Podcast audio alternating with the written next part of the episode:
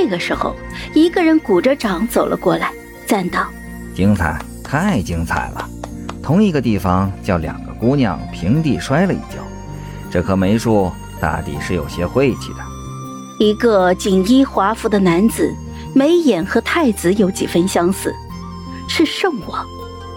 他一番话倒是坐实了曲英是自己平地摔跤，与我无关。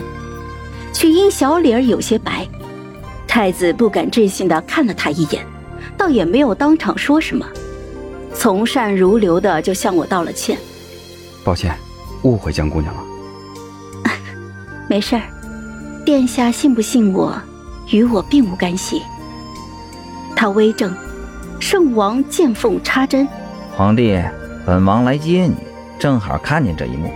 既然事情已经明了，走吧，前头宴席快开始了。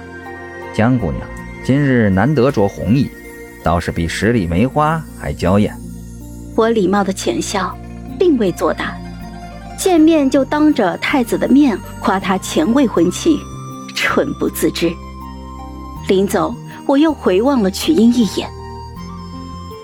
曲姑娘身上这件大氅，我没记错的话，是我有一年送给殿下的生辰礼，角落还绣了一块姜。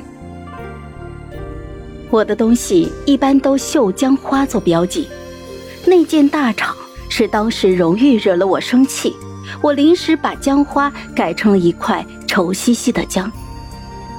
东宫的人并不知道这回事情，上次清点东西的时候便把这件大氅落下了，我也是今天看到这件大氅才想起来的。曲英顿时就尴尬地立在原地，不知是继续披着大氅好，还是脱下来还给我。太子估计也没想到这一件也是出自我手，沉吟片刻之后对我说：“10万银，就当买下江姑娘这件氅衣如何？”我捂着汤婆子，手心里是暖和的，寒风吹不进袖子里。我不缺这件大氅，也不缺10万银，别人穿过的我不要，就当是送给曲姑娘了。曲英僵在了原地，太子的脸色微白，还是好脾气的接话：“那便谢过江姑娘了。”我没再看他们，十里梅花灼灼朱色改新雪，寒梅开得最盛的地方，工人搭了台，有戏子在台上咿咿呀呀地唱着戏。我到的时候人已经很多了，见到我与太子及圣王一同走进来，众人目光好奇地看着我们。我并不理会旁人的目光，与相识的贵女打了一声招呼，没多久就加入了他们讨论的话题，谈笑之间游刃有余。将军府的嫡女宋双家世相貌仅次于我，也是京中百家求娶的贵女。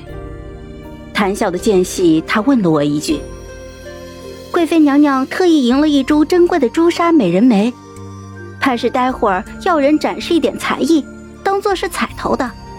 江姑娘可喜欢朱砂美人梅呀？”若是赏梅宴上拔得了头筹，肯定是会声名远扬，更上一层，也更符合贵妃择儿媳的标准。